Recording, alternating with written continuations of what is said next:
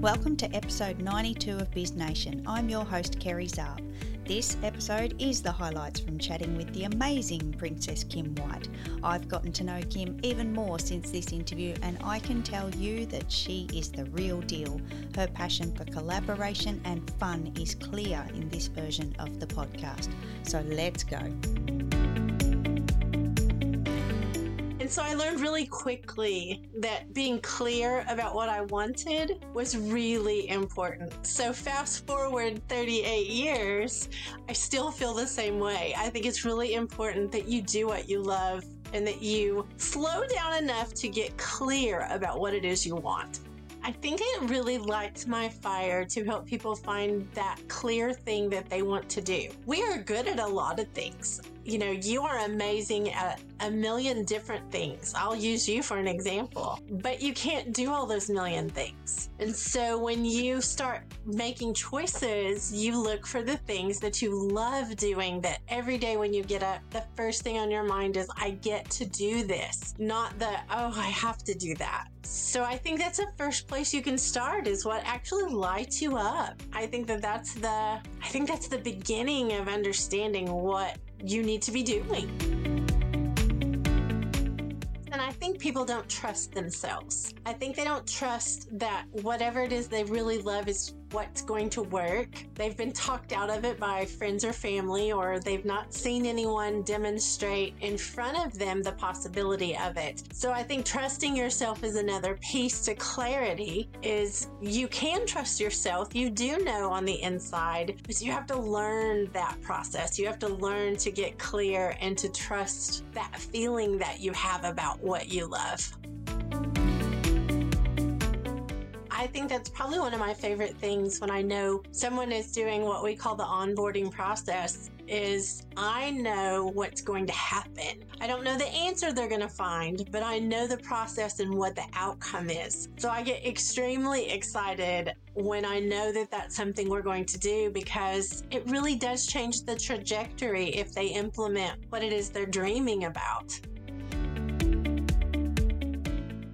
Obsessed with is collaboration. I am ridiculously obsessed with it, I will say, because it is something that I learned to do a long time ago, but I have really learned through helping other people how powerful it is. Sometimes we take things lightly that we know about and we forget until we see it through someone else's eyes or through their business. And collaboration is like a magic wand for your business. That's what I call it all the time. People don't realize that working together can create such a momentum and such a long-term progress that you just can't you cannot imagine it until you're part of one. And I do know that there are lots of different, you know, levels of collaboration, but a true high-level collaboration will take your business someplace that you cannot take it without a collaboration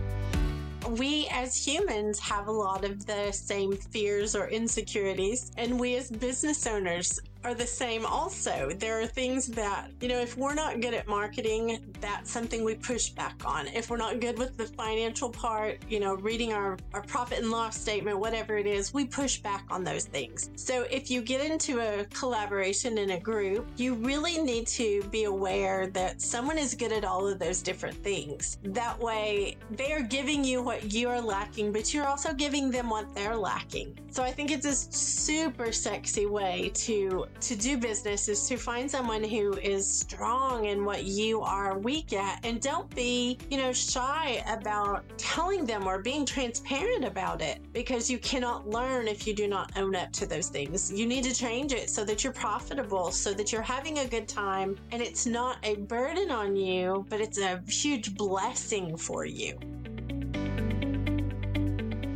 I have seen that happen and it always it always breaks my heart because I know that they're going to miss out on what they could have. I think that that's the key. They could have this amazing outcome. They could have way more profit. They could have a much easier time of marketing. They could have a much better business because of it, but they're afraid to trust or they're afraid to take that chance. And I always tell everyone to know who it is you're collaborating with. You don't just collaborate, you know, on a high level, you don't just collaborate with someone you've never met. You do definitely vet people and, and do like small, what I call micro collaborations so that you can test the waters because they might talk like they have great work ethic and then not actually have great work ethic. So I think there are some pieces in there that I don't want to be too broad and to have someone, you know, test the waters and then find out that they weren't working with someone they should have been working with. But vetting the people you're going to collaborate with is a part of the process. It's something we teach, you know, so that people don't get taken advantage of and they understand how it works, how to get the most out of it to have collaborations to work in, to have the people around you be on the adventure with you. You can look at your business as something very, I guess, unfun. I'm really not sure what the opposite would be, but very boring. And I would get bored very quickly with a business that was not connected to something that was exciting. Even if you have a business that is not people based, which my business is people based because that's what motivates me and that's what I love. But if you even have a product business, you have a team, you have other people. So having that that group of people that is like you in the fact that they're you know they're wanting to have the same kind of an adventure if you bring somebody along the journey and they are not interested in having a good time, they're very serious, I would be very polarizing because I am silly. We get a lot of stuff done. I would dare say my team, you know, is the best one on the planet. So I do think that that is a, you know, that is something that I will push back on. We have a lot of fun. We get more stuff done than most people ever think about. And it's highly profitable when you're having fun because people want to show up and they want to do something that matters. They want to have part in something bigger than themselves. And when you make it an adventure instead of just a day to day drudgery, I think it's super sexy.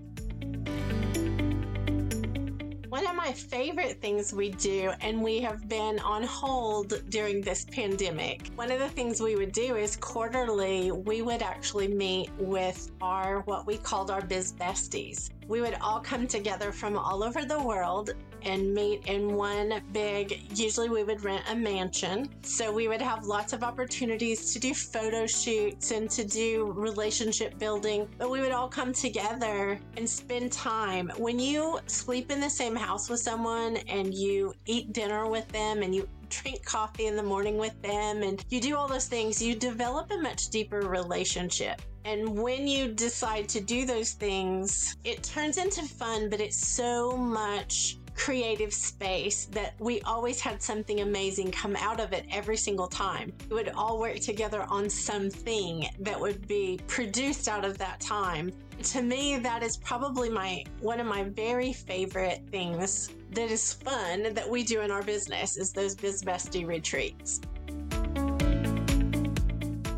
It's one of my favorites. And I will tell you that is something else that our team does as far as I think that they consider it to be a fun thing as well, that they're part of the strategy for the business. They are part of the solving the problems for the business. They are part of the process of the business. We have a team meeting, whole team, every other Tuesday. And we call it Team Tuesday. We, you know, we make a big deal out of it because one, I love seeing them, but it's also a way to kind of let our hair down and say, okay, this little thing right here is not working. How can we solve this problem? And maybe the one that has the answer to that problem doesn't have anything to do with that part of the team, but they've got a brilliant idea. And so now they feel invested in that part. So I also think that being able to voice what it is you're thinking, being a part of the solutions, being a part of the process, I also think that that brings fun because we don't we don't keep the babies off the mamas like will have babies running through, we'll have puppies, you know, going through. We'll have to me that's the culture of our business. I don't want them to leave their babies to come and work when they are working for us. Keep your babies and let's do the work. Let's figure out how to make that work. So that's mm. another piece of the fun puzzle for me.